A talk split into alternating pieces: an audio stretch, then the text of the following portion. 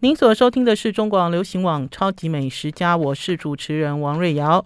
听众朋友，刚刚收听的这首歌曲是李佳欢和许维芳合唱的《在一起努力吧》。好啦，超级美食家的听众朋友，最近有没有好热？热到都不想下厨，连我都不想下厨了，就知道这个天气有多热。那天呢，本来在家里呢，想好好的烧几个菜。呃，可是呢，在烧菜之前呢，先整理了我们家，呃，用吸尘器打扫了一番，然后呢，又拿抹布擦了一顿，所以呢，哦，还顺便洗了衣服，所以呢，做完了家事之后，汗流浃背，你根本就不想要煮饭，那怎么办呢？要怎么办呢？本来想说要去红烧鱼啊，想要炒青菜啊，想要干嘛？啊、忽然间呢，就觉得家庭主妇在夏天哈、好辛苦哦。煮饭真的很辛苦，尤其只要想到要接近这个瓦斯炉哦，就觉得头很痛。忽然之间呢，我有一种感觉，这种感觉呢，就是说哈，其实啊，夏天只有越来越热，哈，这个气候的这个变迁哦，所谓这个极端气候以后会越来越明显，甚至于不是说什么极端气候，甚至于搞不好以后全部都是在夏天。去年冬天的时候有穿过大衣吗？印象中好像没有，对不对？好像这几年哦，大衣都收进柜子里，很占地方。然后呢，冬天到了你也拿不出来。那所以要面对这个很炎热的这个气候，老实讲呢，过生活哈要有新的方法。我那天呢，在家里呢，就是做完了家事之后，轮到我去煮饭了。我们现在反正家事就是都是我一个人做，宝师傅只负责倒垃圾跟折衣服，然后还有就是礼拜一到礼拜五的时候，宝师傅下厨，礼拜六、礼拜天是我下厨。好啊，所以很多事情都是在休假日的时候挤在一起。我那天真不想做饭，我那天真不想，好，就真不想煎鱼，尤其是煎鱼，好。然后才想到说，其实我们一直不断的在分享我们的生活，然后一直不断的在分享怎么样下厨做料理。老实讲，呃，并没有很贴近哈，并没有贴近消费者的想法了。因为那天我本来打算是说，哎，让宝师傅出来。我说我在清冰箱的时候，发现冰箱里面还有几只明虾。我本来吵着哈，让宝师傅来煎明虾给我吃。我想要吃那种有一点西式西式风格，然后可是是用那种中华炒锅。煎的明虾，可是我自己又在思考说：天哪，现在谁家里有明虾啊？明虾通常都是过年的时候很昂贵的食材，对不对？你你不会在家里忽然间出现明虾这这个食材。然后还有就是，呃，我自己都怕热了，我逼迫他进厨房，两个人不吵架才快。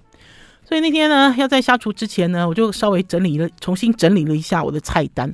然后就发现哦，其实哦，在冷冻库里有几个东西非常好用。第一个就是咖喱，我不知道听众朋友在冰箱里面有没有随时准备着咖喱，好，已经煮好的咖喱。家里有两个咖喱，应该是严格说起来有几包咖喱了哈。其中有一部分是来自亚洲咖啡大师庄鸿章。呃，鸿章已经离开陈真咖啡了哈，康珠咖啡，他现在变成一个自由人，到处跑来跑去。然后呢，呃，鸿章呢一直吵着要来我家吃饭，可是一时间一直都切不上。那因为呢，我们也约了庄鸿章好几次，哈，因为我们也想让他来聊聊所谓的这个自由咖啡人的人生，可是也都切不上，因为很忙嘛。你以为他自由人了，他其实变得更忙。那鸿章之前呢就有研究咖喱，而且是深入研究咖喱。因为有一段时间呢，他在中国大陆发展的时候呢，做的是连锁连锁饮料店。可是这个连锁饮料店呢，台湾跟中国大陆的发展其实不太一样。呃，在中国大陆呢，做的是需要跟食物搭配的一些饮料，那所以他要有食物，要有美食。呃，所以鸿章呢讨教了宝师傅很多次，好，有关于什么菜什么菜怎么做怎么做。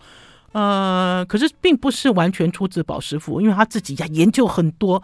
他的咖喱哦，是我最近这几年来吃过非常好吃、绝顶好吃的咖喱。哈，然后呢，呃，所以家里有冷冻几包红章的咖喱。然后另外呢，就是我上次呢去到这个兴业加布加布，有跟听众朋友分享哈，老派台北老派餐厅被我锁定的双城街的兴业呷哺呷哺，就是兴业最早期台湾最早的日式涮涮锅店。他们呢，因为在新冠的时候呢，客人比较少上门，所以呢，他就在店里面卖了一些冷冻冷冻食品。好，这个也是兴业呢最近这几年积极在开发的。哈，就是那种两人吃的哈分量少的冷冻食品，其中呢就有包括他们旗下咖喱酱，咖喱酱是一个品牌，咖喱酱哈，咖喱酱的几支咖喱。我那天去叫不叫不吃饭，因为刚好碰到他们副董啊。他们副总看到呃我们去吃饭很高兴，因为那天呢整个餐厅都没有人，只有我跟宝师傅去去去，等于是去高官，那所以呢餐厅的经理给我们摆在。路过都可以看到的位置上，所以我那天呢坐在那个好像那个橱窗的那个位置，因为他们有一个位置哦。大家知道那个餐厅啊有一些好玩的东西，就是他们想要让路过的客人呢看见这家餐厅生意很好，那所以呢有几个靠窗的位置哈。如果你进去，他一定会先导引你坐靠窗的位置，好，呃，因为你就是他们的活招牌。我那天的确坐在那边，还碰到熟人，熟人还进来打招呼，好，就是就是橱窗展示的意思。啊，因为那天呢，我去了之后呢，发现呢只有我们这一桌，然后另外一桌呢就是副董。那所以呢，副董不好意思，副董那天本来要帮我们买单，然后我就说，你干嘛买单呢？好不容易有客人上门哈，你还要呃，你还要让这个经理今天没有收入，我觉得这样不好。那呢，百般推脱之下，我就跟副董讲，我说，那你送我们两包咖喱好了，好。那所以我就选了两包咖喱，在很早很早以前，好，我记得那个时候咖喱酱。刚刚这个品牌刚刚成立不久呢，兴业的董事长李阿姨曾经送过我，哈，就是大包的，就商用的哦，就很大一包商用，就是他们那个拿到分店去哈，那个解冻，然后那个可以这样一碗一碗打给消费者，加料再打给消费者。他曾经送给我呃咖喱酱的白咖喱，白咖喱，北海道的白咖喱。我就好喜欢北海道的白咖喱哦，哈，跟一般我们大家所煮的这个颜色比较深的哈，还是印度式的咖喱有很大的不一样。那所以那天呢，我就选了白咖喱，结果没有想到这包改白白咖喱呢，在几天前拯救 拯救了我，拯救了家庭主妇哈，因为就在跟大家讲，夏天真的好热，好不想煮饭哦。那可是问题是不想煮饭，你这个嘴巴打开来就要吃，怎么办呢？总不能把早餐的面包再拿出来吧，对不对？你自己也吃不下，好不好？好，我们要先休息一下，进一段广告，再回到节目现场。I like 103, I like radio。我是王瑞瑶，您所收听的是中广流行网《超级美食家》。炎炎夏日，到底要怎么煮饭啦？哦，我自己呢，都头皮都冒在烧。我姑娘头在莫在烧，家里只有两口，我都已经热到这样子了，更何况呢，做完家事之后根本就没办法。然后呢，才发现说，哎，我其实冰箱里有一些好东西，哎，其中有一个就是咖喱。好，一直呢有跟听众朋友讲呢，我知道大家的这个冰箱里拉开来，每一个人的冰箱拉开来都有冷冻水饺，冷冻水饺是不行的哈。我觉得咖喱最好用哈，因为呢咖喱呢可以配饭，咖喱还可以配饼，咖喱还可以配面包。好，就各式各样的搭法。然后另外呢，还有呢，前一阵子呢，听众朋友还记不记得我们连线了花莲，花莲的一个呃，花莲的一个陆配雷燕，雷燕那个时候呢，寄了一些四川的东西给我，然后呢，其中有四川腊肉。老实讲哦，腊肉哦会出现在我们家也一定是过年了，对不对，听众朋友？因为我们平常没有食用这种腌制肉品的习惯，即使有食用腌制肉品啊，都去去买什么热狗啊、火腿片啊，对不对？因为你要夹三明治嘛，是不是？就是我们的这个饮食的习惯哈，就是只要碰到这个传统的。这种呃中国式的这种腌制肉，它一定是出现在过年。你平常不会吃这个东西，因为它在制作的时候也是在天冷的时候制作。可是因为那次呢，雷燕呢寄了两条四川腊肉给我，我这辈子没有吃过四川腊肉，没有吃过。哎，这样讲对吗？因为我去四川好几个城市采访过，搞不好有默默的吃，我不知道。那呢，我就想说，好，我其实在前一天呢就把一条腊肉蒸了，蒸了哈，直接蒸哈。直接蒸了之后，其实这腊肉就已经熟了嘛，好，然后我就把它冰在冰箱里。结果呢，那天中午的时候就想说，好，顺便来试腊肉，就把这个腊肉哈再拿出来切薄，切很薄，然后铺成一个漂亮的圆形，中间呢再摆一撮，摆一撮那个生洋葱，哈，在这里这样摆一撮，看起来一定要很清凉嘛，对不对？摆一撮生洋葱，我就把这个腊肉先薄切，薄切之后再去用这个电锅回蒸，回蒸完了吃完之后就摆一撮生洋葱，就开始试这个四川腊肉。嗯、老实讲呢，对于这个腊肉哈，比较习惯的风味，在台湾应该是湖南腊肉。好，湖南腊肉是什么味道？湖南腊肉就是有这种烟熏过的味道，它有一个烟熏味。然后在台湾呢，其次呢，你比较熟悉的，在就在此其次熟悉的应该是广东式的腊肉。广东式的腊肉，那四川腊肉是什么事？那天蒸完之后，哇、好黑哦。这个四川腊肉的表面这样有一层，可是这个黑不是熏进去的黑，这个黑是香料的黑，就它腌制的香料。然后还有这个腊肉呢，吃起来呢又甜又咸。我一开始我在吃这个腊肉的时候，我就跟宝师傅讲，我说我们下次哈，我们在处理腊肉的时候，因为老实讲，我们在处理湖南腊肉的时候，会用会先用水烫一下。好，穿烫一下去咸。可是因为那次在问雷燕的时候，雷燕就跟我讲说：“你真的就吃，真的就吃。”好，因为以前传统呢，大家在面对腊肉的时候都是真的就吃。好，是因为现代要符合所谓的现代的健康概念。好，因为而且我们现在人没有。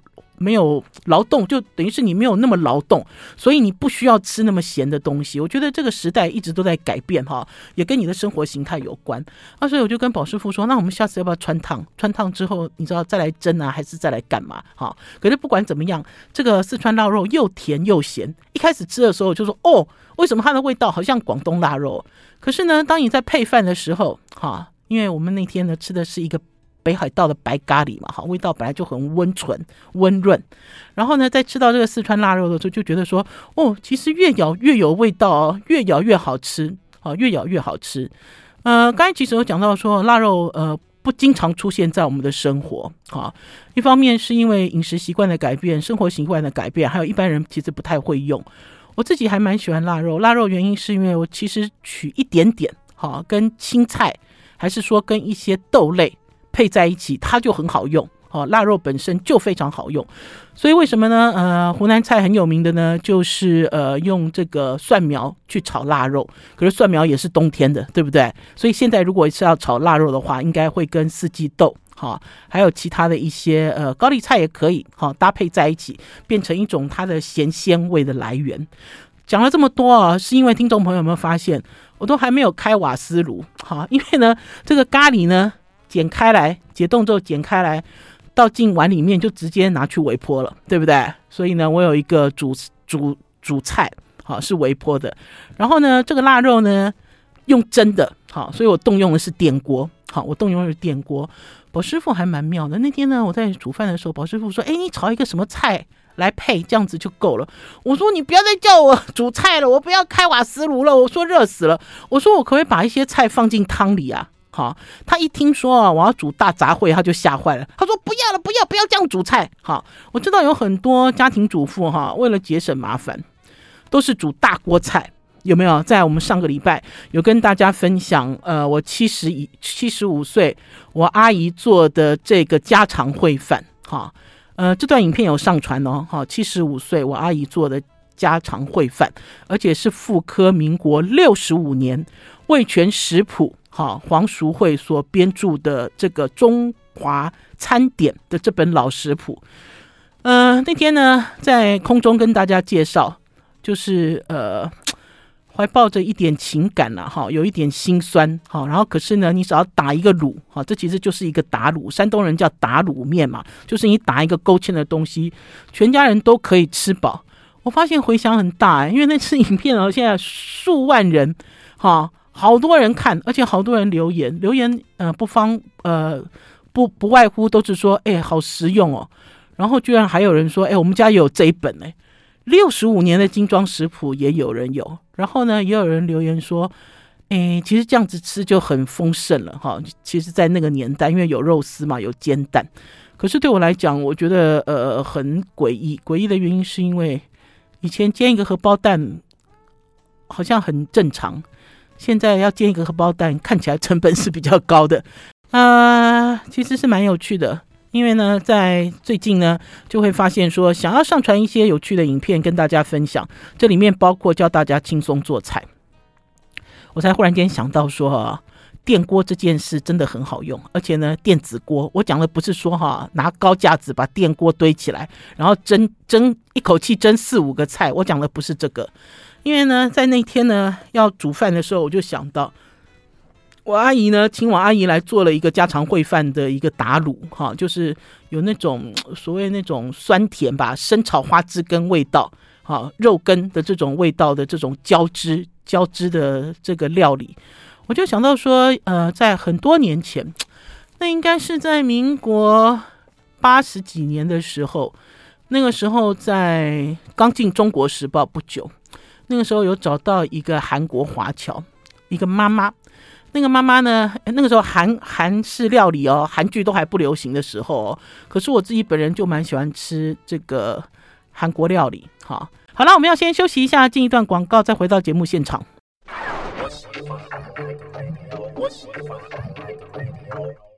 我是王瑞瑶，您所收听的是中广流行网《超级美食家》。那应该是在民国八十几年的时候，那个时候韩韩式料理哦，韩剧都还不流行的时候哦。可是我自己本人就蛮喜欢吃这个韩国料理，哈，我就去了他家，他给我做了几道菜，其中有一个就是冷汤凉面。哈，然后另外一个他教我怎么样做这个韩式的泡菜，好，然后呢，他还教我做了一道菜，这道菜呢，我到现在印象都很深刻。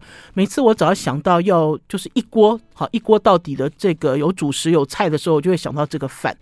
这个饭呢是用黄豆芽好加上牛肉，就直接放进电子锅里面煮，煮完之后呢，要淋上一个特调的酱汁。好，我记得我那天在他家里的时候，那个饭哦，我吃了一碗之后，我还把他的饭打包带回去，打包带回去之后就给宝师傅试吃。哈，大家都没有想到，其实食材是很简单的哈，因为他的这个牛肉也没有要特殊昂贵的这个部位，关键是在于黄豆芽跟牛肉，还有牛肉的这个油脂进到这个电锅饭电锅饭里面一起烹煮的时候，好香哦。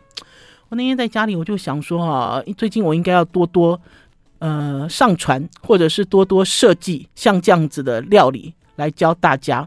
就像呃跟大家讨论到菜饭也是一样，就这个季节大家都很喜欢做菜饭。菜饭的原因就是因为新疆菜也很便宜嘛，还有就是所有的材料你都不要这么麻烦了哈，也不要什么炒了，也都不要爆了，所有的材料全部都下到电子锅里面哈，然后一按键。好，跳起来有菜有饭就可以吃了，就像日本人，日本人也很喜欢做炊饭。这个炊饭里面有菇，然后有调味的这个酱油哈之类的东西也是一样，按下去哈，电锅跳起来就可以吃饭了。所以我应该会在七月八月主攻这几个有关于电子锅的料理，给大家省省，给大家省省麻烦，也给我自己省一点 麻烦，否则真的好热哦。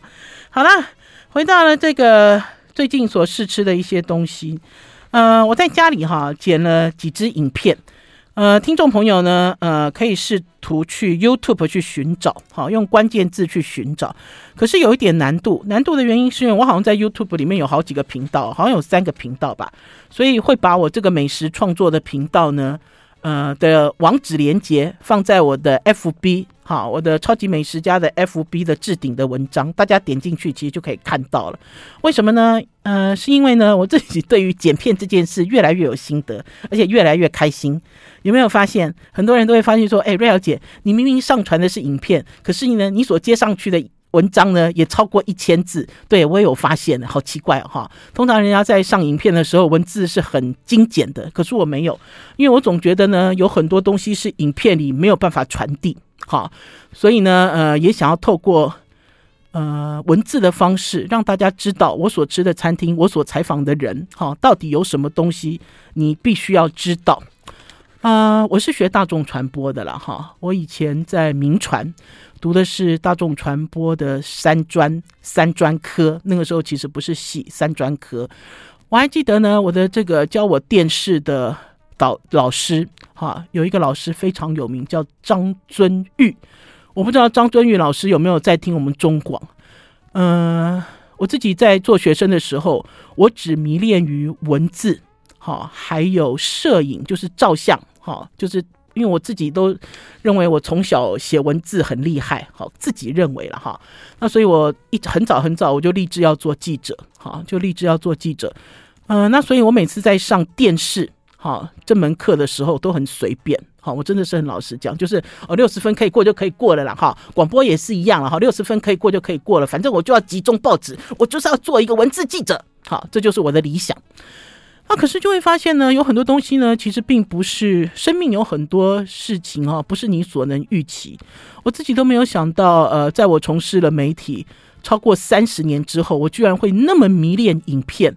好，而且那么迷恋于这种剪接，好，大家或许会发现说，哎，瑞儿姐，你的剪接很简单啊，你的影片很简单，你都没有后置，好，你都没有做特殊效果啊，你也都没有给这个所谓的这个呃所谓的字幕，哈，很多人其实在做影片有很多字幕嘛，有很多效果之类的，我不知道啊，因为其实对我来讲，我觉得这对我来讲已经做很多了，哈，我甚至连配乐都没有。好，那所以呢，我的这个影片呢，如果在收入的时候，它的背景音乐如果是有版权的，我这个影片上传到 YouTube 的时候呢，我就没有办法跟 YouTube 收钱了。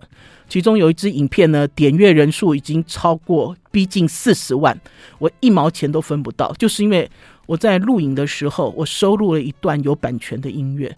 可是我没有后悔哦，听众朋友，我也不会说认为说哦，他因为有版权，所以我要特别做什么。因为呢，我自己都一直认为说，不管今天做的是什么样的媒体，传递的是一个真实。我希望传递的是一个真实，哈，就是当你在看我的影片的时候，并不是故意演出来的、做出来的，哈，它其实不是效果，它其实就是真实。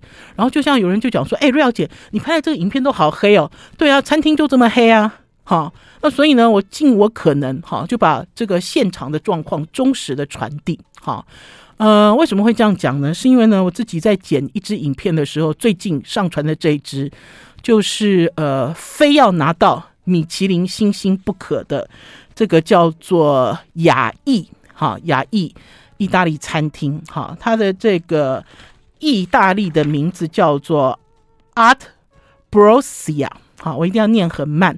Art Brossia，Art 就是艺术嘛，对不对？Art Brossia，它的意思就是神之美饌，好，就是他做的菜哈，就像神在吃、天神在吃的菜一样，那么美。好，我在剪接这段影片的时候呢，因为我跟他的这个驻店主厨，好，驻店主厨是一个二十六岁很年轻的师傅，叫保罗 Polo，好，这个保罗呢，自己长得就像一个天神，好。一百九十几公分高，然后呢，看起来就是那种呃高大而美好的一个年轻人。他说他从来没有来过台湾，可是他曾经去过泰国，好，去过泰国旅行过。呃，他跟着他的师傅，也就是君品酒店雅逸，直接呢就跟意大利米其林一星餐厅哈的一个一星餐厅主厨 Musso 合作。他是 Musso 派来台湾的，那可是 Musso 呢之前也有派一个主厨来，这个主厨已经被 fire 掉了。fire 掉的原因就是他没有拿到米其林星星，所以被 fire 掉。所以这个主厨是 Musso 派来的第二位主厨。换句话讲，如果他没有拿到米其林星星，他也是一样要滚回意大利的。好了，我们要先休息一下，进一段广告，再回到节目现场。I like 103, I like radio。我是王瑞瑶，您所收听的是中广流行网《超级美食家》，跟大家聊聊一定要拿到米其林星星的这些餐厅。好，因为在之前呢，有跟大家讲呢，有一家叫做蓝餐厅，好，Frank 开的蓝餐厅，他呢。呃，每一次都没有拿到米其林星星，可是呢，他看起来的确是有米其林一星的架势。可是为什么评审不给他一星，也没有人知道，哈、哦，根本就不知道为什么。就像有的餐厅呢会拿到一星，你也不知道为什么。事实上，你不觉得他有一星的水准，哈、等于是评审的这个给分的角度，还是要不要给星，还是给他餐盘推荐，还是给他避避灯，其实是没有标准的啦，哈、没有标准。或许在他们内部，米其林指南内部有一个标准。然后呢，呃，这家雅逸也是我看过近年来哈，就是锁定一定要夺星，非夺星不可。为什么会这样子？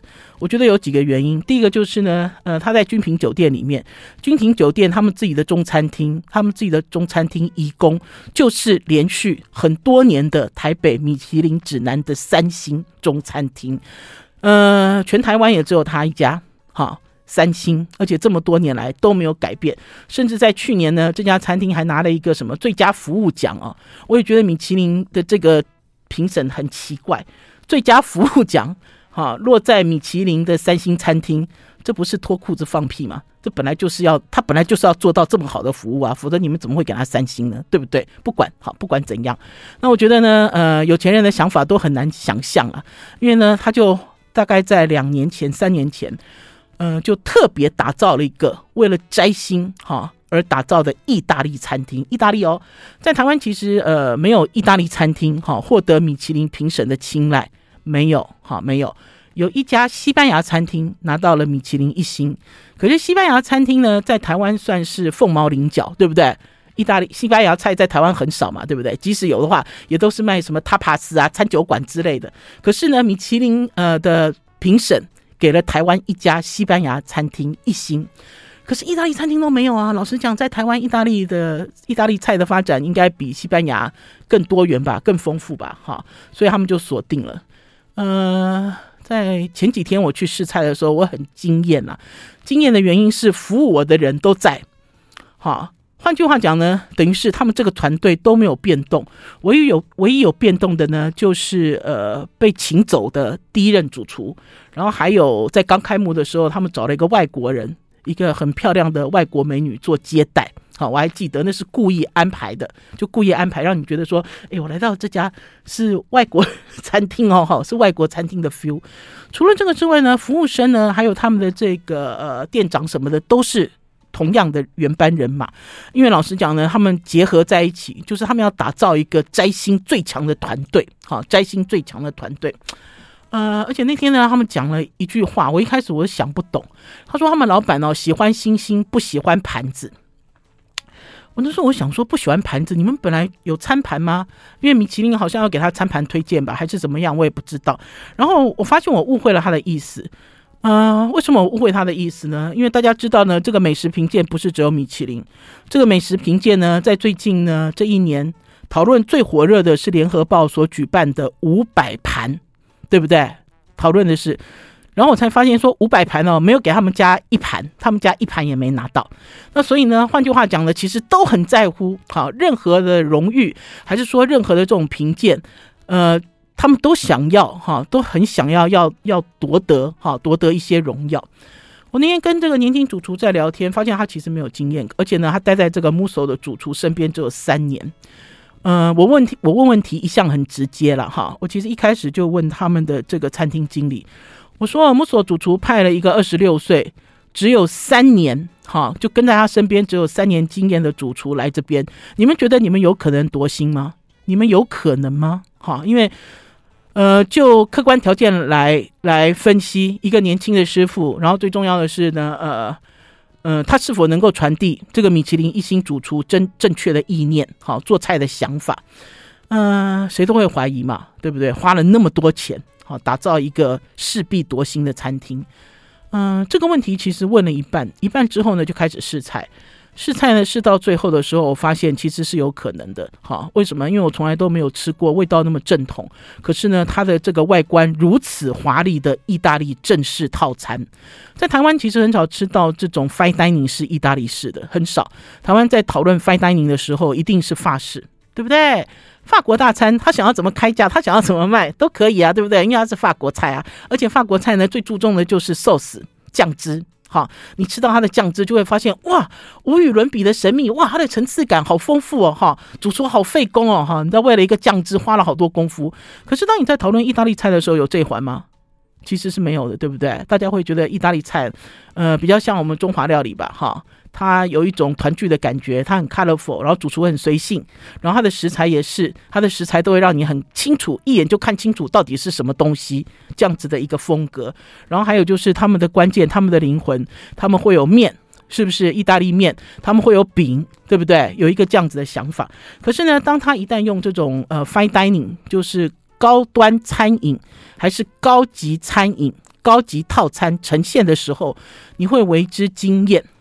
我那天呢问了这个年轻的这个主厨 p 一个问题，我说：“因为你的菜好吃，这件事情是没有问题的哈，真的很好吃，而且他呢，他本来就是西北义哈，就是他的家乡就是生产白松露的地方，哈，西北义的这个皮埃蒙特区，所以他做了很多家乡的料理，甚至呢，他有很多菜呢的 recipe 都是来自他阿嬷，他祖母啦，哈，他的祖母，哈。”嗯、呃，所以呢，我就我我自己其实是很好奇哈。然后呢，他自己说呢，他说呢，菜要做的美这件事情已经不用再讨论了哈，因为呢，希望客人呢来到这个餐厅吃了他的料理哈，你会记住它的味道，不但会记住它的味道，还会想起它的样子。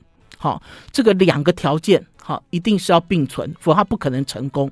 一定是要并存，不可能成功。呃，很独特，我觉得是一个很独特的一个经验。就像那天呢，我印象最深的是牛舌，呃，我都没有想到在牛舌哈，牛舌可以压成一块整齐的肉排。哈，为什么要这样做？因为牛舌老实讲形状不完整。大家知道牛舌哈是前前端比较尖。它的后段是比较宽，而且像蛇一样，对不对？它有一个扭曲的形状。那所以这个意大利主厨呢，会把它切片，再压成像一个牛排的形状，一个排餐。呃，其实最主要的原因就是因为不浪费。这个其实也是一个很新的观念了。很多人认为呢，在要拿到米其林星星，一定要用最好的食材。我有讲过，在三十年前、二十多年前来来到台北。知名的米其林主厨，他其实用这个牛的菲力，只用中间那一段，大概两人份、三人份，其他都拿去熬汤。牛菲力哦，听众朋友，以前是这样子精挑细选，可是现在的趋势就不一样。现在的趋势是一定要充分利用，而且运用到这个技法是很高级、高档的。好了，我们要先休息一下，进一段广告，再回到节目现场。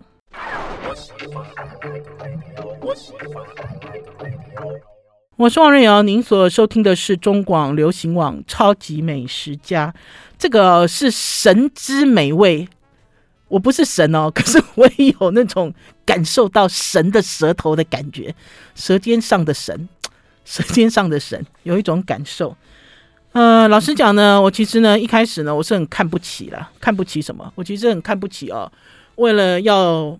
为了要达到某些目的，哈，而特别去做的一些行为，比如说这家餐厅一开始成立的时候就讲说，我就要拿下米其林星星，这个都是刻意而为之，我就好不喜欢哦，哈，真的很不喜欢。那所以呢，我第一次去试菜的时候，Musso 其实在在两年多前，我还跟 Musso 聊天，我好喜欢 Musso，我喜欢这个意大利主厨，因为这个意大利主厨是知无不言。好，你问他什么东西，他都讲，包括料理，尤其是料理。哈，我最讨厌、最讨厌的厨师，就是当你问他料理技法的时候，他跟你讲说他不想回答你。哈呃，所以听众朋友也会发现，说我其实对一些厨师其实并不很欣赏。好，即使他们非常有名，我并不欣赏，并不欣赏的原因是，当你问他问题的时候，他就说：“哦，这不能告诉你，这是秘密哦。”这是我的秘密，哈，要不然就是有些厨师就很直截了当说，怎样你想学啊，你还是想做生意，很奇怪哦，就他们的态度很奇怪，哈，我喜欢开放，很开放，告诉你，就像刚才在讲到这道牛舌，这道牛舌的料理哦，让我非常惊艳，惊艳的原因是因为哦，我看不到这个牛舌料理哦的丑样子。大家去想哈，就即使这个牛舌哈，已经经过这种像类似千层一样，再把它叠回去，我要怎么形容啊？听众朋友有没有吃过那种千层面？就是千层面的概念啊，有没有一层一层一层的面皮把它叠回去？哈，还是说大家有吃到那种日式比较新派的炸猪排？日式新派的炸猪排不是一整块厚的大里脊哦，是大里脊先切成薄片，再把它叠回去那样子的概念。我觉得最惊艳的是它的外观。听众朋友有有如果有追上我们超级美食家现在这段影片，我就秀给大家看。我没有看到牛舌丑陋的样子，为什么呢？因为呢，他呢非常擅长运用彩椒，彩椒啦哈，而且是红色的彩椒。呃，我才知道原来红色的彩椒哈，因为大家知道你如果有烧这个彩椒的经验，因为在我们家就有一道在夏天哈，我们我会经常做的一道菜，这道菜很开胃。也可以顺便教大家，就叫做醋渍彩椒，哈，很简单，这道菜好简单。呃，彩椒就洗一洗嘛，对不对？彩椒不是青椒哦，哈，不要拿那个青椒炒肉丝的青椒，要拿肉厚的黄色的，哈。然后那个什么有黄色嘛，有红色，最多是长两个颜色。你把它洗干净，然后把籽去掉，去掉之后切成呃宽度，宽度大概两公分。好，然后因为长看这个彩椒多长嘛，就两公分这样子的长条状。然后呢，用橄榄油好去煸，哈，就是用比较多的橄榄油，因为你不要害怕，用比较多的橄榄油，这个彩椒就丢进到这个锅里面。我通常都是用汤锅啦，因为我们家的汤锅比较厚底，而且可以煸很久哈。我喜欢那个香气啊，煸煸煸煸到这个椒都软了，皮哦，彩椒有皮嘛，彩椒的皮都有一点这样翘起来，要脱落了哈，然后再淋上淋上巴萨米狗醋。在淋醋之前呢，要把火转小，要小心啊，因为你一路一路都用油在煎，那个时间还蛮长的，要煎大概超过五分钟以上，因为你会看彩椒变软了，你才要淋这个把三明够醋，淋上去之后，这道菜就好了。好，这道菜呢，它就是所谓的这种意大利人的这种糖醋的味道，很好吃。非常好吃，因为这巴萨米狗醋本身就是甜的，本身就是甜醋带酸。然后，因为我在做这道菜的时候，就会发现彩椒的胶质很够。然后呢，这个呢，保罗主厨呢，就直接把这个彩椒一直煮，一直煮，一直煮，就把这个彩椒呢煮成了一片金缕衣。所以呢，这个红色的这片金缕衣呢，就直接覆盖在这个本来就是一块肉，好煎熟的肉的这个牛舌的身上。哇！我一开始我以为哈，这个菜上来的时候我都给搞啊，对不对？因为我觉得我是专业的美食记者啊。有人问说上面的那片是什么？我说哦，上面那片就吉利丁嘛。好，你可想而知，它一定是吉利丁。好，一个酱做吉利丁盖上去。可是当你吃的时候，你就发现，哎，它不是吉利丁，哎，它就是浓缩的一片彩椒。好，就把彩椒做成一片透明的一张纸。好，入口即化的纸。好，那所以当你在吃到了这个东西的时候，然后再跟这个牛舌混合的时候，你就会觉得很感动。感动的原因是因为，天啊，他只是想把这个彩椒跟牛舌的味道完全融合，因为他还用了彩椒酱在下面，哈，有各式各样的味道。然后我从来，我从来老实讲哈，我自己很不喜欢彩椒，尤其是我很不喜欢现在有很多烹饪老师。为了那个营养均衡，还是为了视觉美观的因素，做菜的时候都给你撒哈彩椒丁、彩椒条，你知道之类的。我好不喜欢这种，因为我觉得彩椒本身有一个很重的味道。可是我没有想到，我吃了这顿饭之后，我爱上彩椒，而且更爱哈这个风格，就是我刚才所讲的，就是巴萨米狗醋的那种风格，这是我唯一爱的一种形式。还有就是在吃这顿菜的时候，从头到尾都是故事。听众朋友有吃到那种意大利餐厅的面包棒吗？就是长长细细的，大概你的小手指哈这么粗的这种长长的，呃，才知道原来啊发明这个面包棒哦是为了消化不良、消化不良的国王所设计的。因为有国王消化不良，所以呢他们就做了这个面包棒。这个面包棒本身呢就揉进了很多意大利橄榄油。嗯，那天试菜的时候还有 Alan，然后还有大家知道有那种面包是那种意大利脆片，很薄的那一种哈，然后上面会有香坚果。这个坚果呢，其实是以前早期意大利士士兵啊军人在行军的时候，他们带在身上的干粮，很好玩。就像呢，我们在吃到一道菜，这道菜呢是乳鸽。乳鸽居然配了这种生虾泥，就是里面有一坨生的虾泥哦，就是好像那个虾子生的哦，这样剁一剁就藏在乳鸽下面。我吃到这道的时候，我其实并不讨厌了哈，没有很讨厌，因为老实讲，这两个比如说乳鸽的温度跟虾泥的温度，可能一开始你有那个卫生疑虑的问题，哈，你就会担心说，哎，这会不会很怪？可是当他在讲故事的时候，你就接受，接受的原因是因为这道是拿破仑的家乡菜。呃，拿破仑呢，那个时候呢，拿下了意大利，而且成立了一个意大利王王国。好，他其实成立没有几年，呃，所以他就想念他的家乡吃的料理。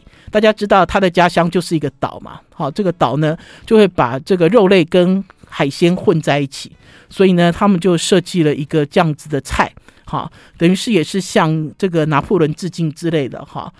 这个乳鸽哈，如果大家看照片会吓一跳，会说瑞啊。你吃的是乳鸽生生鱼片吗？就生肉，啊，几乎是全生的这个肉。